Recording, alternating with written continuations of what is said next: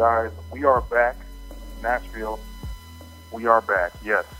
This is Plugged In, the Nashville Soccer Podcast, and today we'll be getting into a little bit about Nashville SC, but also Columbus Crew SC on two different sides of the spectrum in terms of uh, age and history in Major League Soccer. But no, in fact, they have a little bit in common, and so I've got the chance to bring in uh, Columbus Crew beat writer for the Columbus Dispatch, Jacob Myers, and we'll be talking a little bit about just that. And then we'll also, of course, we've got Nick Gray in the building. Fellas, how are we doing today?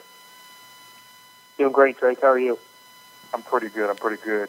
Now, for those who don't know, uh, Jacob Myers is also a Ohio native and a, a greater uh, Columbus, Ohio native, but so is our very own producer, Nick Gray. Small world. It is a small world. It's very nice. Yeah, He- we he- love that. I mean, Ohio soccer. I mean, can you can you guys just give me a picture of what how how much? I mean, obviously, Crew of being an MLS original, that is something that was probably part of both of your childhoods to begin with. But give me a little bit of a perspective on how much it's grown. Soccer has grown, especially in the capital. Well, I think. Yeah, Nick. I'm, Go ahead. Sorry. go ahead, Nick. no, I, I mean, the the Crew Stadium was the first soccer-specific stadium built in the United States. So that's always like the when you talk about the Columbus Crew, that seems to be at least until the mess with Anthony Precourt and this new stadium happened. Uh, that seemed to be the first like moniker that they that the Crew had. Now, my first real experience with MLS was the year that the Crew won, at least in terms as a fan, the year the Crew won the uh, MLS Cup with Guillermo Barros Frankie Hejduk, and all those people. Um, and a really fun team to watch.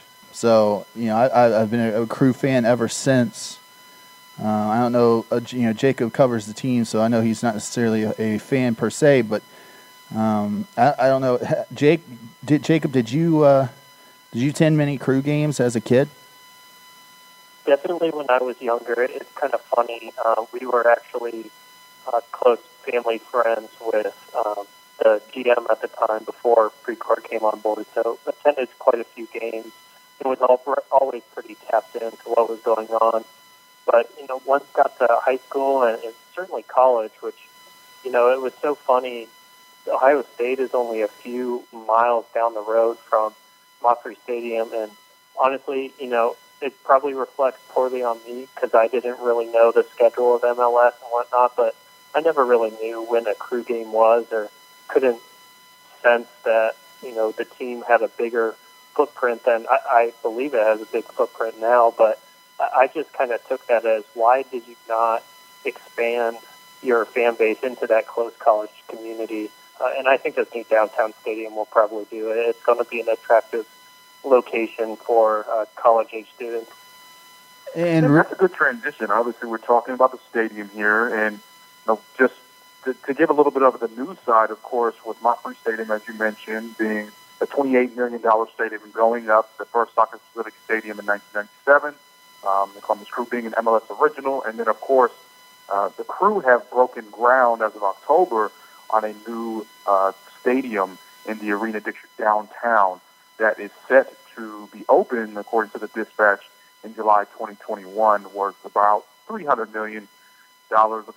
Talk to me about the Jacob. Talking about just being there, being so used to having MAPFRE, and then all of all of a sudden there's a new entity, there's a new goal, there's a new thing to look for. Because for Nashville, it seems as if this was something that they've looked forward to from the jump. But for Columbus fans, I mean, a soccer civic stadium that was their stadium has been the case pretty much all along. Yeah, absolutely. And, you know, then when the stadium was built, obviously, especially for USA Mexico matches, which have kind of become a staple over the years at MAPFRE Stadium, it was certainly a destination in the earlier years. And now, when you're kind of in this MLS 2.0, as people like to say, and all these expansion franchises and a bunch of new stadiums coming on board in the in the foreseeable future, MAPFRE Stadium doesn't offer anything really around the area. Certainly, tailgating appeals to a lot of hardcore fans that have been there, been around there for a long time. But the new destination is, It's going to be right downtown in what they call the Arena District, uh, right by Nationwide Arena, which has the Columbus Blue Jackets of the NHL, and then there's Huntington Park, which is a, a baseball stadium for the Cleveland Indians AAA affiliate. And then just to the west of that ballpark is the soccer stadium. So you kind of have everything that you need right there. And they're also kind of going to build office, retail spaces, just kind of make anything around the stadium, as the team likes to say, a 365 day venue. They don't want people just there on match day. They want it to be appealing every day of the year. And, and I think that's kind of what you get in this new MLS 2.0, like I said, in these new stadiums. MAPFRE Stadium doesn't necessarily have that right now, but it certainly has that old, timely appeal, and I don't think uh, that's lost on anyone. Yeah, you guys, you two don't seem to be the the misfit type guys, but I'm just curious, you know, like being just growing up as whether you're in college or you're a teen, just going up and around and hanging out with your friends in the city. I wonder what it would have been like if for or maybe this stadium would have came a little bit earlier. I mean, what exactly does this do for you know teams and basically the demographic that you know MLS is hoping to to get to to to make them lifelong fans? I mean, what does this do for for Columbus citizens, Columbus natives, and especially in that downtown area? Does this does this get to them a little bit more? I know Jacob, you talked about in the college demographic, but what about some of the some of the youth? Yeah, I think where it is, you know, just to give a perspective, uh, the stadium is going to lie west of downtown, and it's close to this river. is called the Scioto River, um, and it's where the stadium is is going to be placed and where it's being constructed now. You have a much better look into downtown, and actually where they're constructing the supporter section where they're going to be looking onto the field. They're also going to be able to see into downtown. So I think when you're talking about things that appeal to a younger audience, it's, it's kind of those views and, and amenities that makes this new stadium kind of feel like a spaceship. I think Garber said one time that it looked like something out of Star Wars. I don't know if that you know is going to come to fruition, but when you're talking about things that appeal to younger people, it's it's that look and kind of crisp uh, view of, of the new stadium now, when you're driving down, there's this giant kind of tower that you can see if you're coming from the west into the stadium, and just plastered on it is the Crew SC logo. That is the type of kind of visual presence that wasn't there in the past, and this new uh, front office and ownership group has been really smart about that. Now, I think it'll be years before we actually see is this team becoming more like the Columbus Blue Jackets and kind of shrinking that gap in terms of popularity. Uh, it, it's certainly possible, but t- time is going to tell.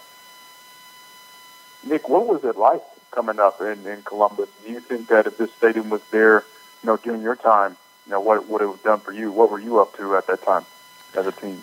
I don't, I don't, I don't know if I would have gone to, to more games. Uh, I think, uh, you know, I'm, a, I'm, I'm a big Blue Jackets fan, so I, have been I in college. I used to plan my trips home around Blue Jackets games, and uh, spring break I was always hopeful to have a, a homestand during that week. I went to the University of Kentucky, so I was three and a half hours away. So I had you know I wasn't able to pop over for a game after after uh, class like somebody who went to Ohio State would have.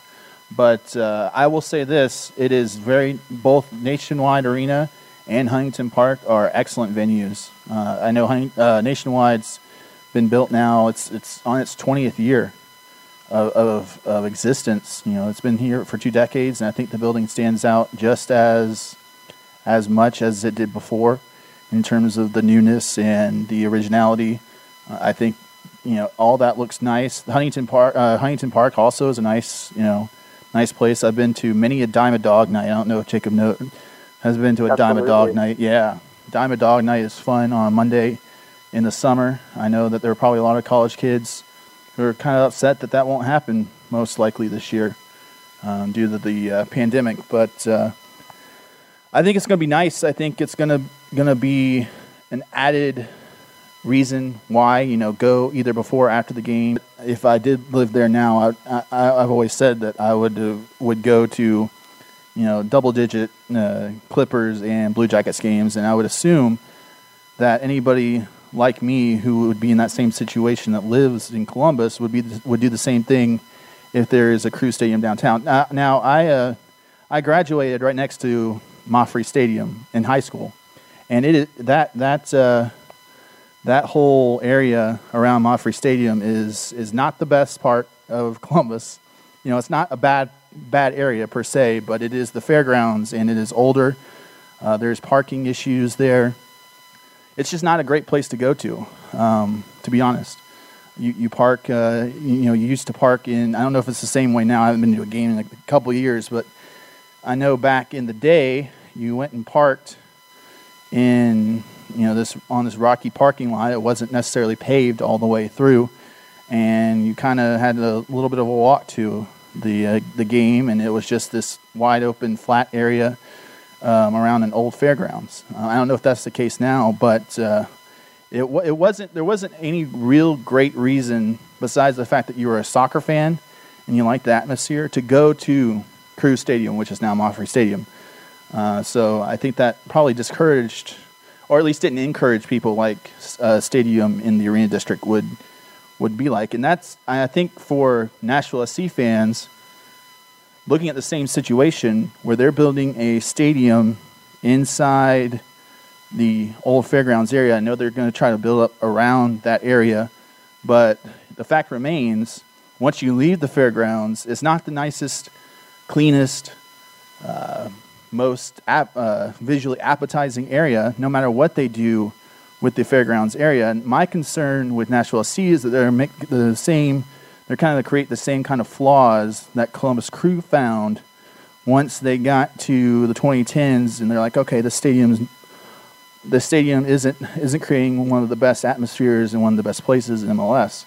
And so that's my concern with Nashville SC, just just drawing on my experiences from the Columbus Crew and all that. I don't know what you guys think about that, but Drake. Yeah, I mean, I think it's interesting because obviously with this stadium, with the Nashville Soccer Stadium, and you know, in the fairgrounds area, it's not like what the the Crew Stadium will be in the Arena District. It's not going to be on Broadway. It's not going to be in close proximity to Bridgestone Arena or Nissan Stadium. It will be, as you said, the fairgrounds. And you know, we don't know exactly what type of factor that that mixed-use development that uh, much of you know we as a Tennessean have reported on uh, that, that parcel 8C ground that is that, that 2.4 acres that is involved in that 10 acre mixed use development. Mean, we don't know what type of uh, entertainment that will bring, what type of role that will organically assume.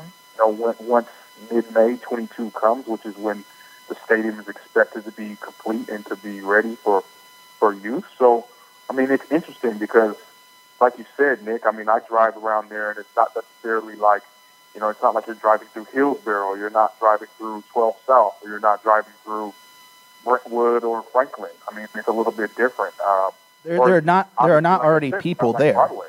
Yeah, there, there's not a lot of yeah, walkable. people aren't walking around that area.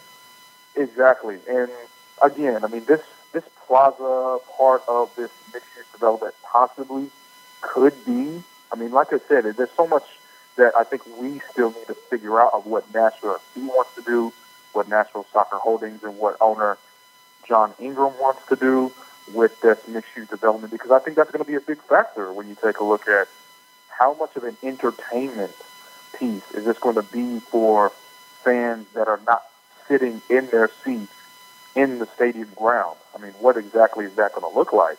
Um, and of course, I mean, there hasn't even been construction; they haven't even broken ground yet, Nashville FC. So it's a little bit different as opposed to Columbus Crew, who, you know, maybe they'll get a chance to see within this next calendar year on what exactly it'll look like. And Jacob, do you do you do these flaws sound kind of familiar to you?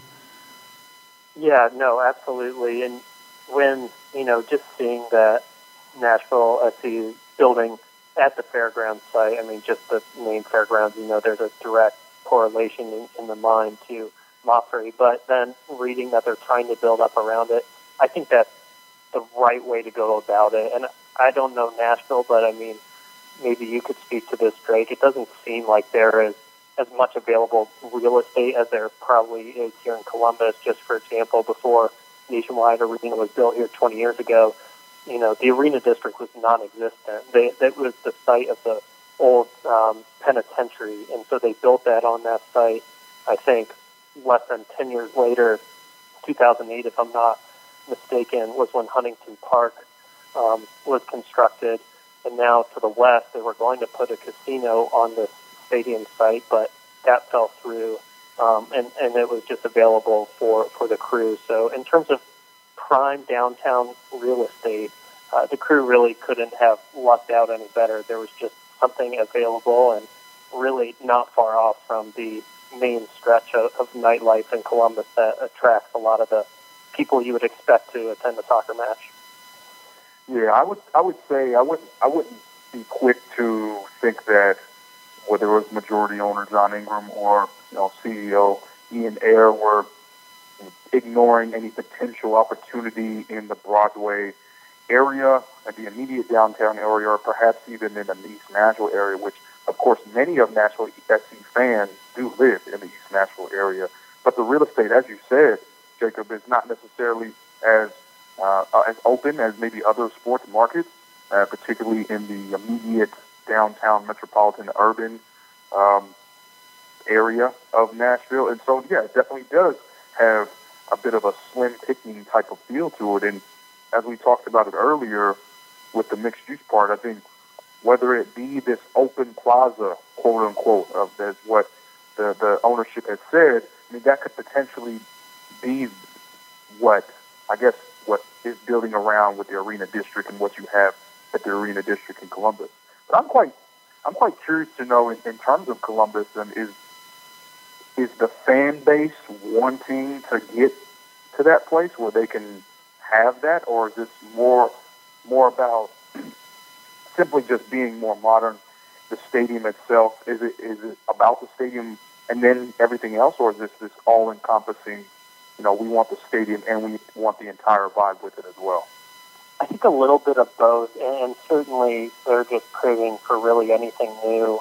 Um, that that shows the crew is a staple of the city. I, I think they're far off from there, but you know, moves they've made in the front office, such as um, you know, obviously hiring Tim Bezbatchenko as your your GM is uh, certainly going to create headlines, and Caleb Porter as your coach. But then to grab um, Steve Lyons as your CBO, who was a huge part of the Save the Crew movement uh, and was really a driving force behind the scenes uh, with Alex Fischer and the uh, Columbus partnership to get something over the line. And, you know, now they have a sponsorship deal, the uh, jersey sponsorship with, with Nationwide, which is arguably the biggest company and certainly the most visible in downtown Columbus. So I think that is primarily what the fan base, at least the hardcore fan base, wanted to see is a front office that is being bold and aggressive and trying to assert themselves into the conversation in Columbus and Columbus sports, which is obviously dominated by Ohio State. And I mean, this I think the city is really looking to it too. They're they're putting forth from public money, the city, county, and state, uh, upwards of 140 million dollars, and that is driving 1.2 billion dollars of investment in the arena district area. So it's not just about building the club, also the city, which then I think fans look at as okay, bring more jobs, more excitement to downtown. This new shiny object in the arena district, maybe that can stick out to people who weren't soccer fans before. Yeah, it's interesting that you meant the, the breakdown. You mentioned the breakdown of it because obviously with Nashville, that was a big part of the postponement and the, the lack of production and the lack of progress for the stadium deal getting done. Now, of course, it, the Nashville SC ownership had to bring forth an extra $54 million in terms of you know, potential expense, expenses, with part of that, the 19 million being in infrastructure, and then of course an extra 35 by simply, you know, just taking a look at what could possibly be in debt for the stadium. And then, of course, with the city, I mean, that yes, that 225 million in bonds is still there, but you know, the club had to put in an extra effort. And to some who were completely on the Nashville SC side, a lot of fans were frustrated in that regard because they felt that that deal was already done and handshake and word. But of course, there I don't see it doesn't seem to be as much of a collective partnership or maybe an even collective partnership as it is in, in Columbus or Nashville. It's more or less really just the club putting a lot of its costs on itself and the, the, the city being more off the hook than what was originally agreed upon earlier uh, last year. So that could be a lot more of an accountability factor. We'll see if that accountability factor does and pays dividends for good for Nashville FC fans. But when, when I take a look at this deal as well for Nashville, you have to take into account that they were somewhat distracted by the fact that NASCAR and that racing was still a part um, of the fairgrounds, and obviously when it comes to you know Mr. John Ingram having to cater to a possible buffer and the mixed use development to have some sort of separation between this stadium and what could potentially be a refurbished and reinvigorated racing community at the fairgrounds, possibly a, a new track and a new race at the fairgrounds. So I think that played a factor in it as well.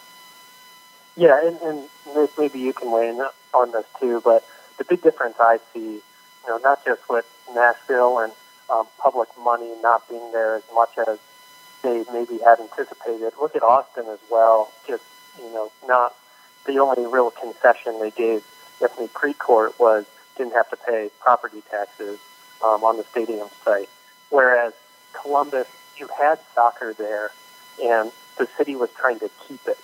Nashville, Austin, they were trying to bring soccer to the city. So I think in Columbus, you know, the public officials didn't really have much of a choice. They had to act, whereas, you know, the cities and, and Nashville and Austin can kind of say, okay, what is your best offer? Totally agree with yeah, that. Yeah, absolutely. And Nick, if you wanted to, I, w- I, I was curious as someone who, of course, I had came in um, in October. But in terms of you know the summer and maybe the, the beginning of 2019, on how this was probably a much faster moving entity, a much faster moving conversation beforehand. Uh, were some of these factors to you, were some of these factors a, a factor in the beginning of this past year, or was it something that was more of a surprise to you in terms of the distractions of racing, um, a lot of investment taxes, and a lot of different uh, breakdown financially between Metro Council and Nashville Soccer Holdings. I hope that Nashville continues to show the support that it has. I think I guess I was a little surprised about the the friction uh, in terms of, of the stadium and the and the idea of racing continuing on.